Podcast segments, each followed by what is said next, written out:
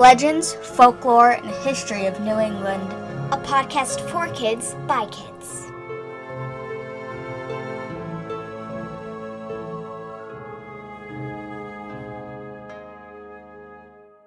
Hey everyone, welcome to episode 12 of our second season. I'm Bridget. And I'm Molly, and today we're going to share a few tales from the Rhode Island History Amusement Park archives. So if you've checked out our website, you know I play softball, and this carousel is literally around the corner from our field in East Providence. So back in the day, Crescent Park was known as the Coney Island of New England. When it opened in 1886, it was a playground for people to visit from all over the country.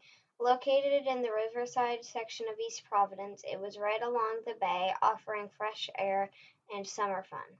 The carousel was built in 1895 by Charles Looff, who was apparently a famous carousel maker. It has 62 wooden horses, four chariots, and plays creepy organ music from a large mechanized organ. Visitors to the park mentioned there was a dark undertone to their day, like some unseen sinister force was visiting as well, but no one could really put their finger on it. The park sustained major damage during the hurricane of 1938 but was re- rebuilt. In the late 1960s, the park's ballroom burnt to the ground. Then in 1979, the park was going to close for good. A group of residents banded together to try to save the old carousel. The National Park Service designated it as a historical site and fully restored the original carousel in 2018. You can still ride it for $2, but it has been closed since last March because of COVID is uh, currently undergoing renovations. There isn't an opening date list yet, but it is anticipated to open this year. There is actually a virtual 5K fundraiser for it happening now for a few more days, so you can check out our website if you are interested. Since the amusement park closed, the carousel runs on a set schedule, except for this past year, obviously. But when it is closed, people report seeing the lights on and hearing the machinery start up, even when the doors are locked and the park is closed. And the sound of the calliope music coming eerily out of the carousel when the organ is off. But even creepier are the sightings of an apparition of a young woman dressed like she is from the time period when the park first opened. Those that see her report she looks sad and stares into the lake on the grounds. No one knows who she might be or when she first started appearing. And if you happen to be on the ride by yourself, you might just hear disembodied voices and laughter. No one knows who might be causing these events. There aren't any reports of people dying, even in the fire. So maybe it's just the spirits of people who enjoyed their time at the park all those years ago and wanted to spend their afterlife there too. Another park from long ago that almost every adult who grew up in Rhode Island knows about is Rocky Point. Rhode Islanders seriously loved this place. I kind of wish it still existed because it sounded like a ton of fun. Right? It no longer exists, but you can still visit the land which they turned into a park at Rocky Point Park in Warwick. So, Rocky Point opened in the late 1840s on land along Narragansett Bay. It is really the most perfect spot for an amusement park, taking advantage of awesome views, the sea, and open space. During its early years, it had Ferris wheels, games, rides, a dance hall, and offered a place to dine. Occasionally, baseball games could be watched from the edge of the park. Beginning in the 1950s, all the way through the 90s, it has featured rides you would think of now at carnivals and fairs, including a roller coaster and a log flume. One of its most popular rides was a dark ride called the House of Horrors that terrified more than one kid in its day. Rocky Point also held concerts from musical artists popular at the time.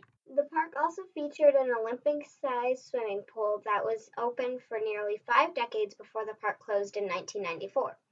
And during excavation for the new park, a while back, they discovered that an equally as large salt swimming pool also existed on the property. This pool was huge. You would basically be swimming in the ocean, but in a pool. During the hurricane of 1938, the pool was partially destroyed, and the owners decided to rebuild a new pool, which opened in 1949. And don't forget the clam cakes. People are still talking about how good the clam cakes were there. Yes, the clam cakes. In 1883, there was a large fire that burned down most of the attractions, but the park was rebuilt. Then in 1893, little Maggie Sheffield went for a fun day at the park with her father. He took her to eat at the Shore Dinner Hall, and that would be her last meal. After dinner, he took her to sh- the shoreline and hit her over the head with a rock, killing her. They arrested the Dad and he was found not guilty by reason of insanity. Which, yeah, sane people don't murder their kids. He had some health issues that led to some mental health issues, and even though he asked his doctor for help, people didn't take him seriously. Little Maggie is the only death known to have occurred at Rocky Point. The hurricane of 1938 completely destroyed the park. A tree fell over into the monkey house, allowing at least six monkeys to escape into the woods in the surrounding area. Reports have it that the monkeys would be seen in the trees and survived for years after. Old timers still talk about seeing the monkeys well into the 40s. Then in 1954, Hurricane Carol destroys the Shore Dinner Hall where little Maggie ha- had her last meal. Once again, the park was rebuilt. Finally, in the late 90s, the park fo- closed for good. There were several fires destroying what remained of the old park. Eventually, the town of Warwick bulldozed what was left and turned it into a green space. But people still report hearing the sounds of children playing, only to have the sounds vanish when they go to investigate. Others report a strange gray mist that seems to come out of nowhere and just vanish as mysteriously. But almost everyone agrees there is a sense of someone watching you, making it somewhat eerie even on a sunny day. I think the sounds of kids playing and having fun is totally normal. Think about how many generations of kids spent their summers in the park. It might be a place you want to spend your afterlife. It was a place you had so much fun at where you were alive. True. What about the creepy feeling? Do you think it's Maggie or maybe those hurricane monkeys watching you from the woods? I guess it's one of those local mysteries. There are a few movies made by locals about Rocky Point also. You can find one of them on YouTube. You must be this tall to ride. It's more of the whole history of Rocky Point, with interviews from locals and stuff that came out in 2018. We found it on IMDb, but haven't been able to find it to watch it. But it came out in 2016 and is called Tales of Rocky Point. It focuses more on the curse of Rocky Point and some of the haunted folklore associated with the park. Well, I think that's it for this episode.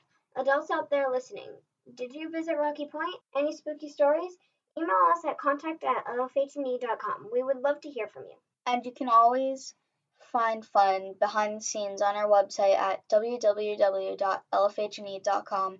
or visit us on Facebook or Instagram. Until next time, remember. History is fun and sometimes a little spooky.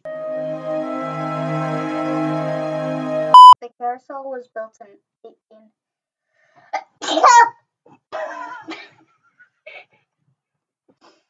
I say something wrong? You, you said, said, cam cakes. cakes. you said cam cakes.